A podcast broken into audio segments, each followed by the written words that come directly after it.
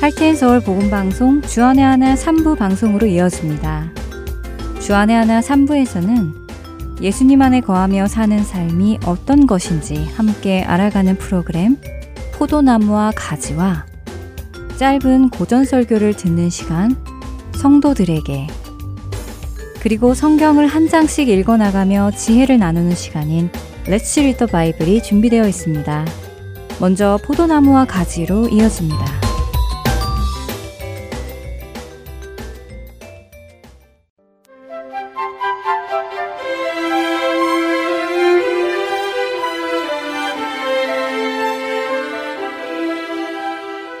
애청자 여러분 안녕하세요. 포도나무와 가지 진행의 민경은입니다.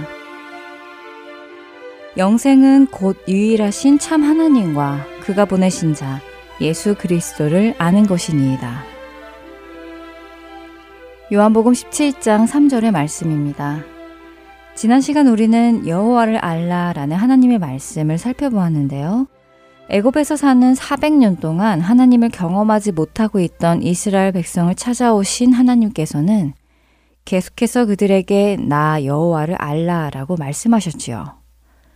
내가 바로 너희의 조상 아브라함과 이삭과 야곱을 인도하여 가나안 땅으로 들어가게 했던 그 하나님이다라는 것을 옛 이야기 속에서뿐 아니라 실제하고 계심을 그들이 경험하기를 원하셨습니다. 그것은 그들을 아브라함과 약속하신 언약, 곧 영생으로 인도하는 것이며 그들이 거룩한 하나님의 언약의 자녀가 되는 길이었지요. 출애굽기에서 하나님께서는 이스라엘 백성들에게 내가 여호와인 것을 알라라고 강조하신 말씀과 함께 또 강조하신 말씀이 있습니다. 그리고 이 말씀은 출애굽기뿐 아니라 구약 성경 전체에서도 자주 등장하는 표현이지요. 바로 애굽에서 인도하여라는 말씀입니다. 너희를 애굽에서 인도하여 내신 여호와 하나님이라는 표현은 출애굽기는 물론 선지서 여러 곳에서도 등장하지요. 성경 전체에서 애굽에서 인도하여 낸이라는 표현은 100번이 넘을 정도로 반복하고 있었습니다. 하나님을 자신들의 조상의 하나님으로 옛 이야기처럼 기억하고 있던 이스라엘 백성들에게 나타나셔서 그 조상들의 하나님이 실제로 계시는 하나님인 것을 보여주신 하나님은 그들을 노예살이하던 애굽에서 이끌어내십니다. 그리고 그 사건을 반복적으로 강조하시며 이스라엘 백성들이 그 사실을 기억하기를 원하셨죠. 그런데 왜 그것을 그렇게 강조하셨을까요? 너희를 애굽에서 인도하여 내신 여호와 하나님을 왜 자꾸 말씀하셨을까요? 처음 그 표현을 들은 출애굽기 시대 백성들은 당장 자신들이 애굽에서 자유하여 나왔으니 그 말씀이 공감이 갔을 것입니다. 하지만 40년의 광야 세월 후에 1세대들은 모두 죽고 여호수아의 인도함을 받아 가나안 땅에 들어갔지요. 그때에도 하나님은 나는 너희를 애굽에서 인도하여 낸 여호와라 하는 말씀을 하시고 그 후에 사사들이 치리하는 사사 시대 다윗 왕과 같은 왕들이 통치하는 왕정 시대를 지나 남유다와 이스라엘이 망해 바벨론으로 끌려간 포로 시대에는 물론 포로 귀한 이후까지도 그 말씀을 반복하십니다. 그리고 몇백 년이 흘러 신약 시대에 쓰였던 사도행전이나 히브리서에서 그 표현을 또 다시 사용하시지요. 하나님께서 그 말씀을 그렇게 강조하시며 몇천 년이 넘도록 말씀하셨을 때에는 이스라엘 백성들은 물론 우리에게도 말씀하시고자 하는 분명한 어떤 메시지가 있지 않을까요? 너희를 애굽에서 인도하여 내신 여호와 하나님, 그 의미는 무엇일까요? 찬양 한 곡 들으시며 생각해 보겠습니다.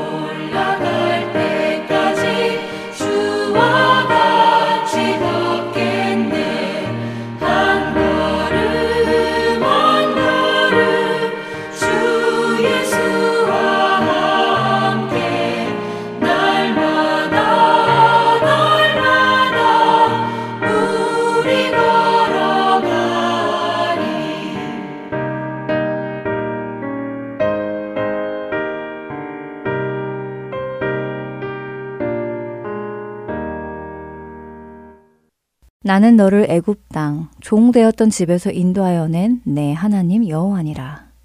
출애굽기 20장 2절의 말씀입니다. 하나님께서 이스라엘 백성들에게 그들이 종되어서 살던 애굽에서 인도하여 내신 것을 강조하시는 이유가 무엇인지 생각해 보셨나요? 먼저 우리가 알아야 할 것은 이것은 장차 있을 예수 그리스도를 통한 온 인류의 구원을 보여주시는 작은 샘플입니다.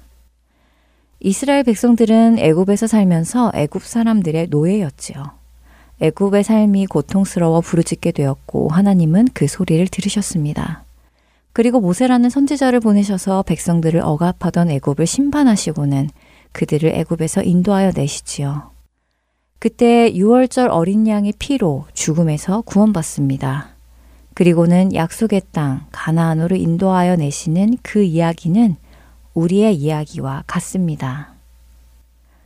죄와 사망의 권세 아래에서 고통받으며 사는 하나님의 자녀들을 모세보다 더 나은 예수 그리스도를 보내시고 그분을 하나님의 어린 양으로 피 흘리게 하시고 그 피로 죄와 사망의 권세 아래 있는 모든 자들을 자유하게 하시고 하나님의 나라로 인도하시는 구원의 이야기의 축소판입니다.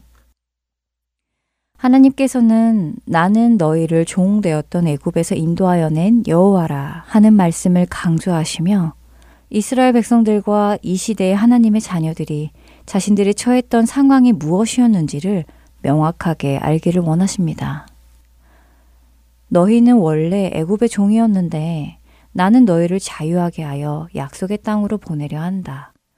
너희가 나를 믿고 따라온다면 너희는 약속의 땅에 대한 소망을 품고 나와야 한다. 애굽에서 나오는 것이 목적이 아니라 약속의 땅에 가는 것이 목적이 되어야 한다.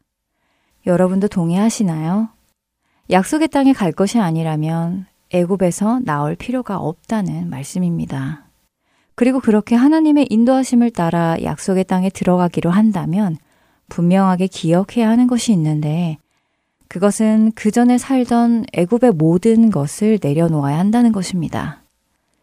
애굽의 가치관, 애굽의 생활 습관, 애굽에서 배웠던 생각들. 이제 그곳에서 나왔기에 그곳에서의 모든 습관과 생각들을 버리고 이제는 하나님의 가치관, 하나님 나라의 성품, 하나님의 생각을 배우고 그것을 따라야 한다는 것이지요. 그렇게 하나님은 이스라엘 백성을 출애굽시킨 이후 광야에서 율법을 주십니다. 율법은 이것 해라 저것 하지 말라 하는 규율을 주시는 것이 목적이 아닙니다. 먼저 이것 하지 말라 저것 하지 말라 하는 말씀을 주시는 이유는 그들이 가지고 있던 생각, 곧 그들이 애굽에서 배웠던 생각들이 그것을 하고 저것을 하는 삶이었기 때문에 그것들을 버리라는 말씀입니다. 또한 이것 해라 저것 해라 하시는 말씀은 애굽에서는 그런 일들을 하지 않았기 때문에 이제는 해야 한다는 것이지요. 하나님께서 우리를 세상에서 부르시고 하나님 나라로 초청하실 때 우리 역시 동일한 과정을 겪습니다. 멸망할 세상에서 나왔기에 멸망할 세상의 가치관과 생활 습관들을 버리고 하나님의 가치관과 성품을 배우며 새롭게 거듭난 삶을 살아가야 하는 것입니다. 그리고 이스라엘 백성들이 잊지 말아야 할 중요한 것이 있습니다. 그것은 하나님께서 이스라엘 백성들에게 약속의 땅에 혼자 가라고 하시는 것이 아니라 그들과 동행하신다는 것입니다. 낮에는 구름 기둥으로, 밤에는 불 기둥으로 그들 안에 성막을 지으시고 임재하시며 그 길을 함께 가신다는 것입니다. 이스라엘 백성들이 그 본질을 깨달았다면 그들은 그 길을 기쁨으로 갈 수 있었을 것입니다. 오늘 우리의 신앙을 돌아봅니다. 우리는 세상에서 부름받아 나왔습니다. 죄와 사망의 노예로 살던 그 멸망할 세상에서 부름받아 나올 때에 우리의 마음 안에는 하나님 나라로 가겠다는 결단과 소망을 가지고 나왔는지요. 그 결단과 소망을 품을 때에 우리는 더 이상 우리가 세상의 것을 따르지 않기로 결단해야 하는 것도 이해하셨는지요? 이전 것은 지나가고 새 것이 되어 사는 성령으로 거듭난 삶을 살아가고 있는지요? 하나님 나라에 가는 동안 우리 안에 동행하시는 그 하나님의 인도하심에 감사하며 그분과 함께 한 걸음 한 걸음 이 길을 기쁨으로 감사함으로 가고 있는지 돌아보기를 원합니다. 포도나무와 가지 다음 시간에 뵙겠습니다. 안녕히 계세요.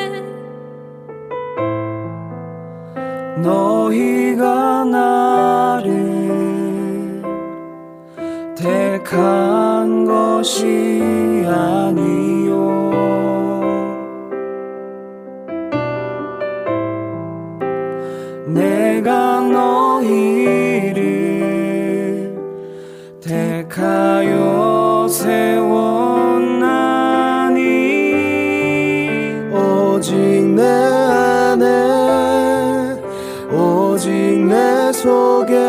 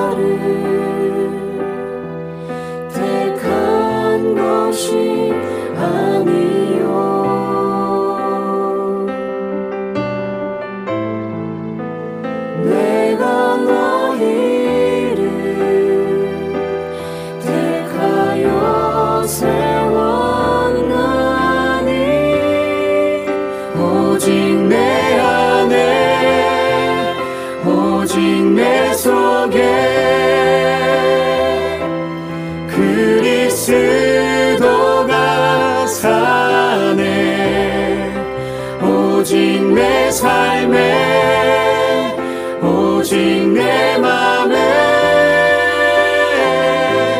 그가 주인 되셨네. 내 생명 그 안에 그의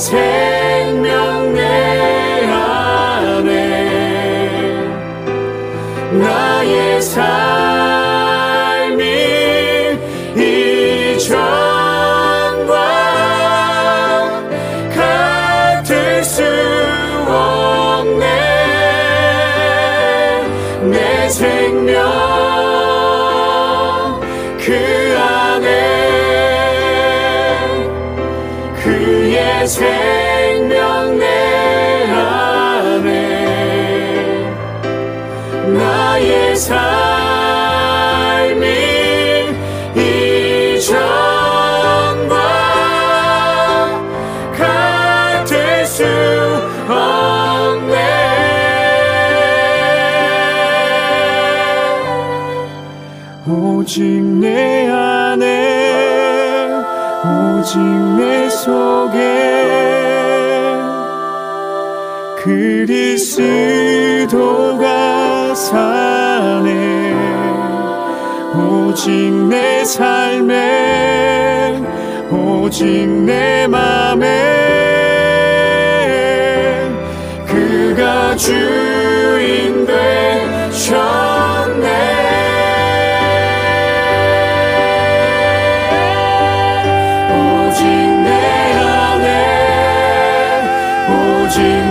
속에 그리스도가 사네. 오직 내 삶에 오직 내 맘에 그가 주인 되셨네. 그가 주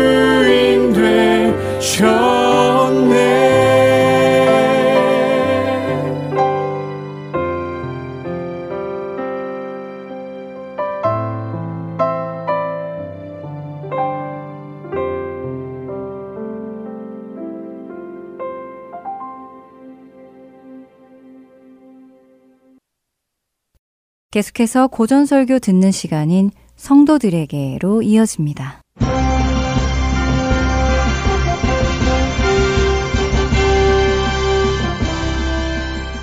안녕하세요. 성도들에게 진행해 권혁준입니다. 성도들에게 이 프로그램은 지난 시대의 외국 설교자들의 설교를 여러분께 읽어드리는 시간입니다. 오늘은 1899년에 태어나 1981년 82살의 나이로 소천한 영국 복음주의 설교자 마틴 로이드 존스의 에베소서 5장 설교 성경적 찬양 중 일부를 읽어 드립니다. 에베소서 5장 19절에 바울이 어떤 표현을 사용하는지 살펴보겠습니다. 킹 제임스 성경에는 아름다운 곡조를 만들고라고 번역되어 있습니다. 헬라어 아름다운 곡조를 만들다 라는 표현은 수금을 뜯다 또는 악기를 쳐서 선율을 만들어내다라는 의미를 담고 있습니다. 그러나 사실 아름다운 곡조를 만들다 라는 표현은 그런 의미만 가지고 있는 것이 아닙니다. 지금은 물론이고 인류의 역사 속에서 그리고 사도 바울이 살고 있던 당시에도 곡조라는 단어에는 더 많은 뜻이 담겨 있었습니다. 옥스퍼드 영어 사전에는 곡조가 다음과 같이 정의되어 있습니다. 감미로운 음악, 아름답게 배열된 음악적인 소리들, 음악적인 소리들이 만들어내는 아름다움, 아름다운 선율과 가락, 멜로디, 곧 곡조라는 단어가 내포하고 있는 이 모든 뜻을 아는 것이 중요합니다. 왜냐하면 사도 바울이 19절에서 하고 있는 일이 바로 이것이기 때문입니다. 그는 19절에서 곡조가 무엇인지를 정의하고 있으며 그에 따라서 그리스도인의 음악이 반드시 가지고 있어야 하는 특징에 대해서 말하고 있습니다. 사도 바울은 지금 우리가 함께 모여 하나님을 경배하고 찬양할 때 그리스도인으로서 어떻게 행동해야 하는지를 다루고 있습니다. 그러하기에 바울이 사용하고 있는 단어들의 의미를 정확하게 아는 일만큼 중요한 것은 없습니다. 바울은 말합니다. 너희의 마음으로 죽게 아름다운 곡조를 만들고 바로 이것이 그리스도인의 음악이 항상 지니고 있어야 하는 특성입니다. 기독교 시와 기독교 예술이 있듯이 기독교 음악이라는 것도 있습니다. 저는 오늘날 교회가 직면하고 있는 가장 큰 어려움 중의 하나가 바로 바울이 말하는 바와 같이 마음으로 죽게 아름다운 곡조를 만든다는 것이 무엇인지를 잊어버리고 어리석게도 예수를 위한 예수를 추구하는 것이라 생각합니다. 바울은 본문에서 곡조에 관하여 말합니다. 그렇다면 바울이 말하는 곡조는 무엇일까요? 이것을 알기 위해 먼저 곡조가 아닌 것들을 살펴보고 나서 곡조가 무엇인지를 생각해 보겠습니다. 바울은 그리스도인들이 마음속에 있는 찬송을 표현하고 시와 찬송과 신령한 노래들을 부를 때에 기교 부리는 것을 목표로 삼아서는 안 된다고 말합니다. 기교를 부리는 것은 그리스도인의 음악 특징이 결코 아닙니다. 기독교의 그 어떤 것도 기교를 특징으로 내세우지 않습니다. 그리스도인은 단순히 기교 부리는 사람일 수가 없습니다. 저를 포함하여 복음을 전하는 설교자 중 누군가가 설교를 하면서 기교를 부린다면 그 사람의 설교는 나쁜 설교입니다. 그런 설교는 신약 성경이나 성령의 감동을 받는 일과는 정면으로 배치됩니다. 기교 부리는 것을 목표로 삼고 자랑하는 것은 본래 세상이 하는 일입니다. 여러분은 제가 왜 이 말씀을 드리는지를 아시겠습니까? 여러분은 음악에서뿐만 아니라 예술과 시에서 오늘날 어떤 것이 유행하고 있는지를 잘 아실 것입니다. 이 세대는 아름다운 곡제에 관심이 없습니다. 이 세대가 강조하는 것은 기교입니다. 아름다운 곡조는 이미 한물 지나갔습니다. 오늘날 사람들이 좋아하는 것은 곡조라는 단어의 사전적 정의인 아름답게 배열된 음악적인 소리들이 아닙니다. 그들은 불협 화음이 연속되거나 잔뜩 모여 있는 음악을 좋아합니다. 다시 말해서 음악을 아름답지 않은 것으로 만들려고 아예 작심을 하고 만든 그런 음악들을 좋아하는 것입니다. 사람들은 그런 음악을 들으면서 얼마나 기교가 훌륭한가 라면서 감탄을 해댑니다. 옛날 사람들은 아름다운 시를 좋아했지만 현대인들은 그런 시를 별로 좋아하지 않습니다. 옛날 사람들은 아름다운 곡조를 좋아했지만 현대인들은 그런 것을 별로라고 생각합니다.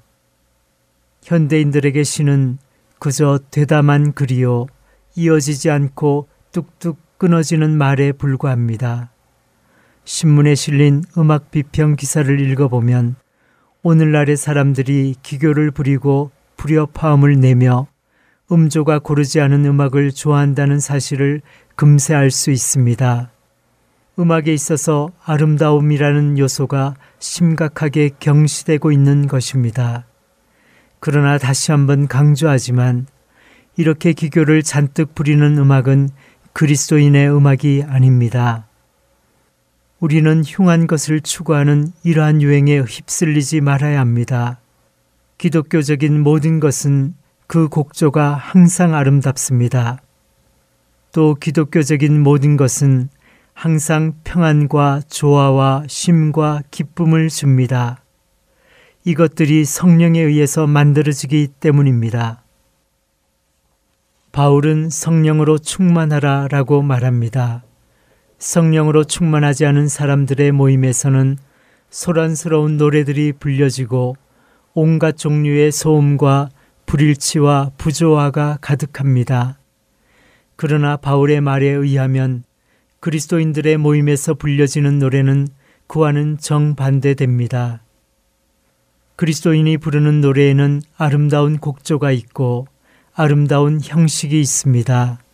이것이 그리스도인이 부르는 노래의 가장 본질적인 특징입니다. 또한 이것은 그리스도인이 만들어내는 모든 예술에도 동일하게 적용됩니다. 저는 교회가 이것을 다시 한번 깨닫는 것이 매우 중요하다고 말씀드립니다. 교회는 오늘날 이 세상이 모든 종류의 예술에서 적극적으로 추구하고 있는 흉한 것에 대하여 정면으로 대항해야 합니다. 그리스도인의 음악은 연주하거나 창작함에 있어서 사람들이 자신들의 기교를 뽐내는 장이 되어서는 안 됩니다. 세상은 아름다운 곡조를 피하기 위해서 흔히 사람들이 예상하는 음을 넣지 않거나 자신의 음악이 일정한 형식의 아름다움을 추구하지 않고 끊임없이 변화하는 상태에 있도록 하기 위해 고의적으로 엉뚱한 음을 넣습니다. 그러나 이런 일이 그리스도인의 음악에서 용납될 수 없습니다. 단순히 기교를 추구하는 것은 지성이 모자라고 마음이 완고하며 차가운 세상이 하는 일입니다. 특히 현대에 들어와서 이 세상은 그런 것을 너무나 노골적으로 추구하고 있습니다. 그러므로 우리는 더욱 신경을 써서 세상의 그런 유행을 따르지 않을 뿐만 아니라 더 나아가 그리스도인의 음악에 아름다움과 조화, 평안과 기쁨이 있음을 세상에 보여주어야 할 것입니다. 제가 기교를 부리는 것을 먼저 말씀드린 것은 그것이 오늘날 크게 유행하고 있기 때문입니다. 그러나 우리가 피해야 할 것은 그것만이 아닙니다. 참으로 아름다운 곡조는 결코 경망스럽거나 경박하지 않습니다. 또 소위 4분의 3박자의 경쾌한 춤곡의 형식을 띠거나 당김음을 많이 사용하지도 않습니다. 물론 이 세상은 가볍고도 경박한 음악을 좋아합니다. 그러나 그리스도인의 음악은 결코 가볍거나 경박할 수 없습니다. 그리스도인다운 모든 것은 결코 진부한 것이 아닙니다. 그리스도인다운 모든 것은 언제나 본질적으로 단순하면서도 깊이가 있습니다. 단순함과 깊이. 그리스도인다운 모든 것에는 이 두 가지가 항상 함께 있습니다. 그러하기에 본문에서 사도는 그리스도인들이 함께 모여서 시와 찬송과 신령한 노래들로 노래할 때 절대 피상적인 것에 휩쓸리지 말라고 경고하며 권면합니다. 그것이 세속적인 것이기 때문입니다. 오늘날 아름다운 곡조라는 단어만큼 남용되는 것은 없습니다. 때때로 좋은 음악을 듣고 싶어서 라디오를 틀어놓으면 사람들이 처음부터 끝까지 낮은 소리로 매우 단조롭게 노래하거나 아니면 청성맞은 소리로 노래를 불러대는 것을 듣게 됩니다. 그러면서도 그들은 자기들의 노래가 아름다운 곡조라고 하면서 자랑을 늘어놓습니다. 이것은 아름답고도 영광스러운 아름다운 곡조라는 표현을 얼마나 어리석게 왜곡하는 것인지요. 그리스도인이 부르는 노래의 아름다운 곡조는 결코 진부하지 않고 경박하지도 않으며 화려하지도 않고 과장하지도 않습니다. 이런 것은 기독교 신앙과 어울리지 않을 뿐만 아니라 아름다운 곡조와도 어울리지 않습니다. 에베소에 있는 사람들은 그리스도인이 되었지만 아직 완전히 성숙한 상태에 이르지는 못했습니다. 그래서 어떤 일을 행할 때 그들은 옛날 방식대로 행동하려고 하였습니다.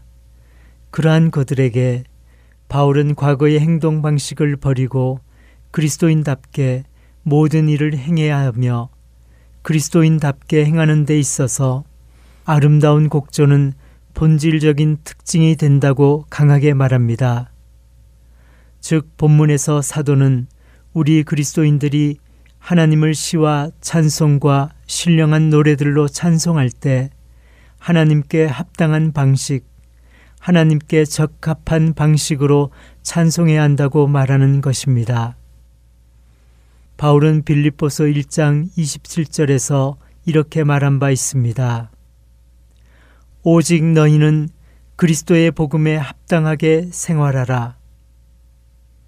그리고 하나님을 찬송할 때에도 동일한 원리를 적용시켜서 합당하게 하나님을 찬송하라고 권면합니다. 바로 이것이 중요합니다.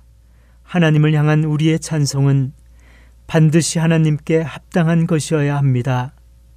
그것은 하나님께 어울려야 하며 처음과 끝이 한결같아야 합니다. 하나님을 향한 우리의 찬송 형식은 반드시 우리가 찬송하는 대상인 하나님께 합당한 것이어야 합니다.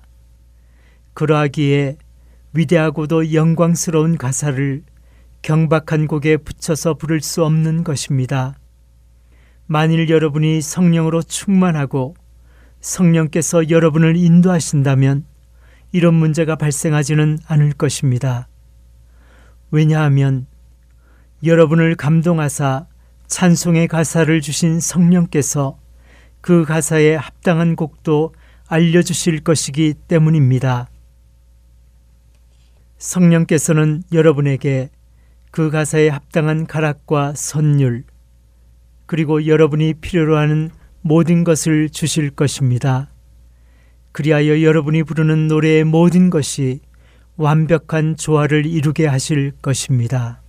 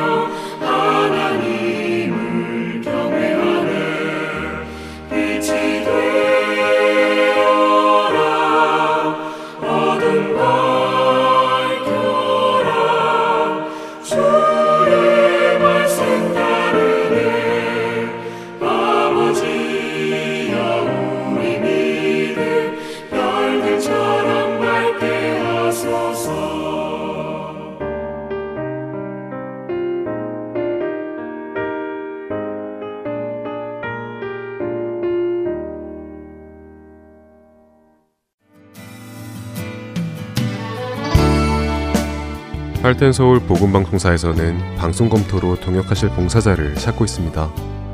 방송 검토 봉사는 인터넷이 있는 곳이면 어디에서든 참여하실 수 있으시며 금요일부터 화요일 중에 가능한 시간에 해주시면 됩니다.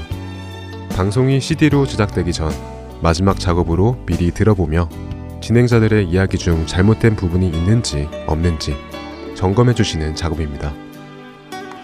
방송 검토 봉사에 참여하고 싶으신 분들은 연락 주시기 바랍니다. 사무실 전화번호 602-866-8999입니다.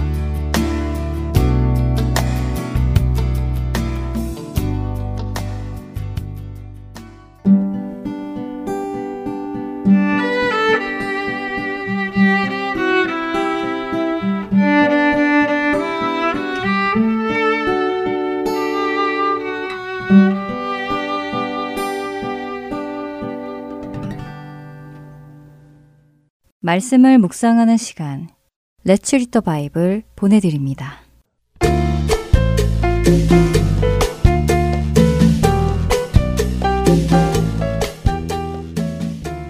애청자 여러분 안녕하세요.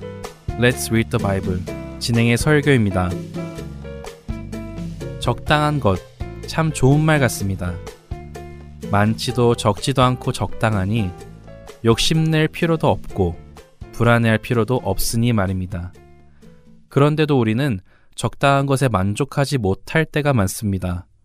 적당한 것보다는 조금 더 가지고 있어야 혹시라도 있을지 모르는 적당하지 못할 때에도 적당함을 유지할 수 있다고 생각하기 때문일까요?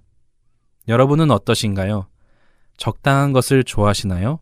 아니면 넉넉한 것을 좋아하시나요? 아마도 대부분의 우리는 이왕이면 넉넉한 것이 좋다고 할 것 같습니다. 그런데요, 성경은 필요한 것 이상으로 원하는 것, 다시 말해, 적당한 것을 넘어서 원하는 것을 탐심이라고 표현합니다. 그리고 탐심은 죄이며 더 나아가 우상 숭배라고까지 골로새서 3장 5절은 말씀하시죠. 그래서 우리는 적당한 것에 만족할 수 있으면 좋겠습니다. 오늘 읽을 잠언 30장은 아굴이라는 사람이 쓴 글입니다. 이 아굴의 잠언에는 더 많은 것을 쌓아두고 넉넉한 삶을 살기 원하는 우리들이 생각해 볼 만한 기도가 담겨 있는데요. 한번 읽어 볼까요? 잠언 30장 7절에서 9절입니다. 내가 두 가지 일을 주께 구하였사오니 내가 죽기 전에 내게 거절하지 마시옵소서. 곧 헛된 것과 거짓말을 내게서 멀리하옵시며 나를 가난하게도 마옵시고 부하게도 마옵시고 오직 필요한 양식으로 나를 먹이시옵소서. 혹 내가 배불러서 하나님을 모른다 여호와가 누구냐 할까 하오며 혹 내가 가난하여 도둑질하고 내 하나님의 이름을 욕되게 할까 두려워함이니이다. 어떠신가요? 아굴은 하나님께 두 가지 일을 구한다고 고백합니다. 하나는 자신에게서 헛된 것과 거짓말을 멀리 해달라는 것이고 또 하나는 자신을 가난하게도 부하게도 하지 말라 하며 오직 필요한 양식으로 자신을 먹여달라고 하지요. 그리고 그렇게 가난하지도 않고 부하지도 않게 적당하게 살기를 원하는 이유를 설명하는데 그 설명이 참으로 와닿습니다.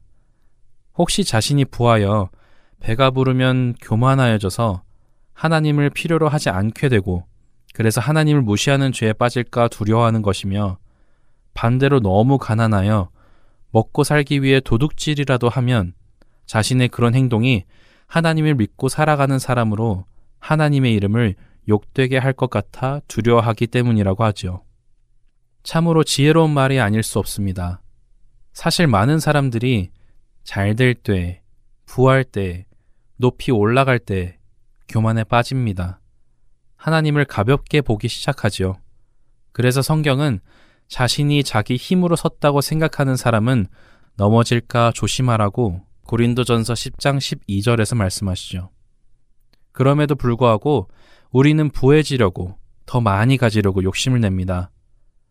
아굴의 이 기도 속에서 우리는 아굴이 자기 자신보다 하나님을 더 사랑하고 있음을 봅니다. 자신이 교만하여 하나님을 잊거나 자신의 잘못으로 하나님의 이름이 욕되게 되는 것을 걱정한다는 것은 자기 자신의 편안함이나 불편함보다도 하나님을 더 생각하기 때문에 나오는 감정이지요. 어떤 상황에서도 하나님을 가까이 하는 것이 우선시 되는 삶, 하나님과 동행하는 삶, 그것이 아굴이 원하는 삶입니다. 아굴의 고백이 우리의 고백이 되기를 바랍니다. Let's read the Bible. 잠언 30장 1절부터 33절까지의 말씀을 읽겠습니다. 이 말씀은 야게의 아들 아굴의 잠언이니 그가 이디엘 곧 이디엘과 우갈에게 이른 것이니라. 나는 다른 사람에게 비하면 짐승이라. 내게는 사람의 총명이 있지 아니하니라.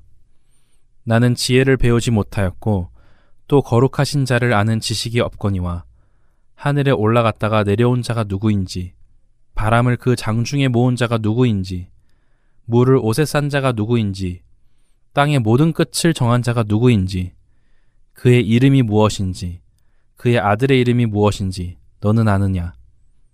하나님의 말씀은 다 순전하며 하나님은 그를 의지하는 자의 방패시니라. 너는 그의 말씀에 더하지 말라. 그가 너를 책망하시겠고 너는 거짓말하는 자가 될까 두려우니라. 내가 두 가지 일을 주께 구하였사오니 내가 죽기 전에 내게 거절하지 마시옵소서. 곧 헛된 것과 거짓말을 내게서 멀리하옵시며 나를 가난하게도 마옵시고 부하게도 마옵시고 오직 필요한 양식으로 나를 먹이시옵소서. 혹 내가 배불러서 하나님을 모른다 여호와가 누구냐 할까 하오며 혹 내가 가난하여 도둑질하고 내 하나님의 이름을 욕되게 할까 두려함이니이다. 너는 종을 그의 상전에게 비방하지 말라. 그가 너를 저주하겠고 너는 죄책을 당할까 두려우니라. 아비를 저주하며 어미를 축복하지 아니하는 무리가 있느니라. 스스로 깨끗한 자로 여기면서도 자기의 더러운 것을 씻지 아니하는 무리가 있느니라. 눈이 심히 높으며 눈꺼풀이 높이 들린 무리가 있느니라. 앞니는 장검 같고 어금니는 군도 같아서 가난한 자를 땅에서 삼키며 궁핍한 자를 사람 중에서 삼키는 무리가 있느니라. 거머리에게는 두 딸이 있어 다오 다오 하느니라. 족한 줄을 알지 못하여 족하다 하지 아니하는 것 서넛이 있나니 곧 스올과 아이 베지 못하는 태와 물로 채울 수 없는 땅과 족하다 하지 아니하는 불이니라. 아비를 조롱하며 어미 순종하기를 싫어하는 자의 눈은 골짜기에 까마귀에게 쪼이고 독수리 새끼에게 먹히리라. 내가 심히 기이히 여기고도 깨닫지 못하는 것 서넛이 있나니 곧 공중에 날아다니는 독수리의 자취와 반석 위로 기어다니는 뱀의 자취와 바다로 지나다니는 배의 자취와 남자가 여자와 함께한 자취며 음녀의 자취도 그러하니라. 그가 먹고 그의 입을 씻음같이 말하기를 내가 악을 행하지 아니하였다 하느니라. 세상을 진동시키며 세상에 견딜 수 없게 하는 것 서넛이 있나니 곧 종이 임금된 것과 미련한 자가 음식으로 배부른 것과 미움받는 여자가 시집간 것과 여종이 주모를 이은 것이니라. 땅의 작고도 가장 지혜로운 것 넷이 있나니 곧 힘이 없는 종류로되 먹을 것을 여름에 준비하는 개미와 약한 종류로되 집을 바위 사이에 짓는 사반과 임금이 없으되 다 때를 지어 나아가는 메뚜기와 손에 잡힐 만하여도 왕궁에 있는 도마뱀이니라. 잘 걸으며 위풍 있게 다니는 것 있나니 곧 짐승 중에 가장 강하여 아무 짐승 앞에서도 물러가지 아니하는 사자와 사냥개와 숫염소와 및 당할 수 없는 왕이니라. 만일 내가 미련하여 스스로 높은 체 하였거나 혹 악한 일을 도모하였거든 내 손으로 입을 막으라. 대저 젖을 저으면 엉긴 젖이 되고 코를 비틀면 피가 나는 것 같이 노를 격동하면 다툼이 남이니라. Let's read the Bible. 잠언 30장 1절에서 33절까지의 말씀을 읽었습니다.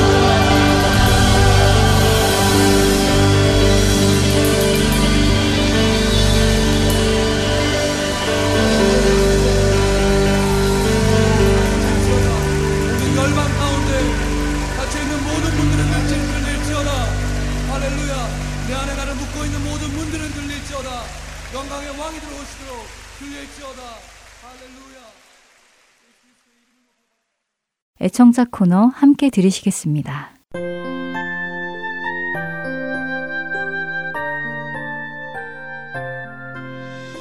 여러분 안녕하세요. 하트앤서울 복음방송 애청자 코너 시간의 김희옥입니다. 애청자 여러분께서 보내주시는 메모, 카드, 그리고 편지를 읽어드리는 시간입니다. 오늘은 2023년 7월 14일까지 도착한 소식 읽어드립니다. 짧은 메모 몇 분이 보내주셨네요. 먼저는 텍사스에서 한현옥 애청자님께서 수고하십니다. 세상을 향해 복음이 널리 퍼질 수 있기를 기도드립니다. 라고 보내주셨고요. 뉴햄프셔에서 봉사자 키비 애청자님께서도 항상 수고하시는 할텐서울 복음방송 봉사자 모든 분들에게 감사합니다. 하나님의 은혜가 항상 함께 하시길 기도드립니다. 라고 보내주셨습니다. 그리고 펜실베니아에서 데보라 애청자님께서 안녕하십니까? 무더위에 고생이 많으십니다. CD도 보내주시고 오며 가며 잘 듣고 있습니다. 모든 스태프분들 더위에 건강하시기 바라며 안녕히 계세요. 라고 보내주셨네요. 소식 보내주신 한현옥 애청자님, 봉사자 키비 애청자님, 그리고 데보라 애청자님 모두 감사드립니다. 여러분께도 하나님의 은혜가 항상 넘치시길 기도드립니다. 건강하세요. 마지막으로 미조리주에서 강병숙 애청자님께서 이제부터는 앱을 사용하신다고 말씀하시면서 CD를 취소하신다는 요청 보내주셨네요. 네, 요청하신 대로 CD를 취소해드렸습니다. 앞으로도 앱을 통해 방송 계속 청취하시며 은혜 안에 믿음을 세워가시기를 기도드립니다. 할텐 서울 복음 방송의 사역은 여러분의 기도와 후원으로 이루어집니다. 생명을 살리고 세우는 사역을 위해 여러분들의 기도와 후원을 계속해서 부탁드립니다. 애청자 코너 여기서 마치겠습니다. 안녕히 계세요.